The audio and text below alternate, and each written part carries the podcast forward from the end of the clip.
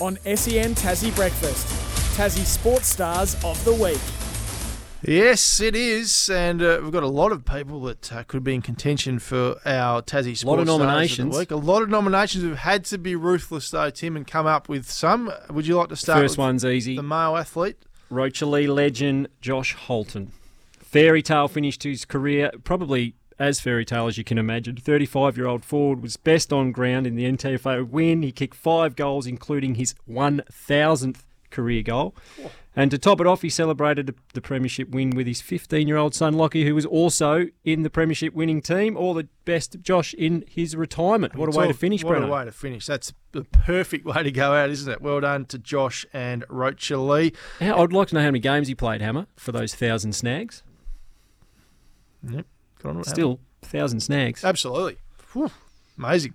Uh, our female sports star of the week last week, AFL Tas historian David Ingram kindly reached out to the show and provided his statistical summary for every female Tasmanian footballer who played across the Bass Strait in a state league. From this, we picked the player who we judged as having the best campaign, and that person is Sarah Skinner.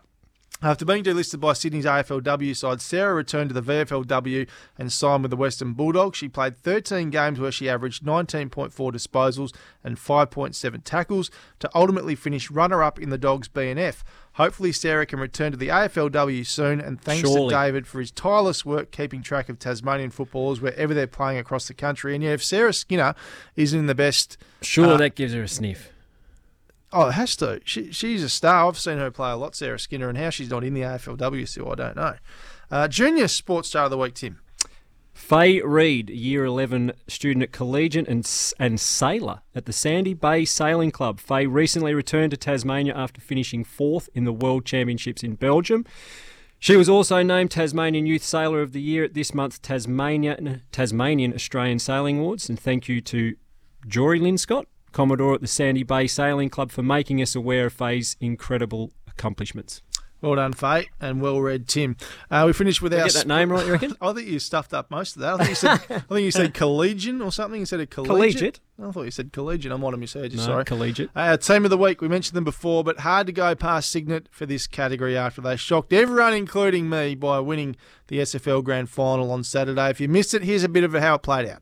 Chop this out, Hammer, and keep this as a receipt. Huonville will beat Cygnet. They will. Yep. They've had an exceptional year, the Lions, and we'll get the job done in the decider. Yeah. Okay, nice stitch up, fellas. I thought we had some grand final audio to play there. So, how are Very you about to get a bullet out of the Nerf gun in a minute? Uh, Port were down by 31 points at quarter time, though, but eventually ran out by 36 point winners. An amazing turnaround, a 10 goal to one second half. Uh, Thor Boscott was immense, winning the Gorringe Martin medal. as And he's player- done now. Hey, He's leaving, isn't he? I heard this too. Back to the Dale. I don't know where he's going, but he certainly won't be at Cygnet. That's I that's heard he's what I going read. back to Lauderdale. Watch Okay. this space. Cut that out and keep it as a there receipt, you Hammer. go. He might be back in the red and black next year. We'll wait and see.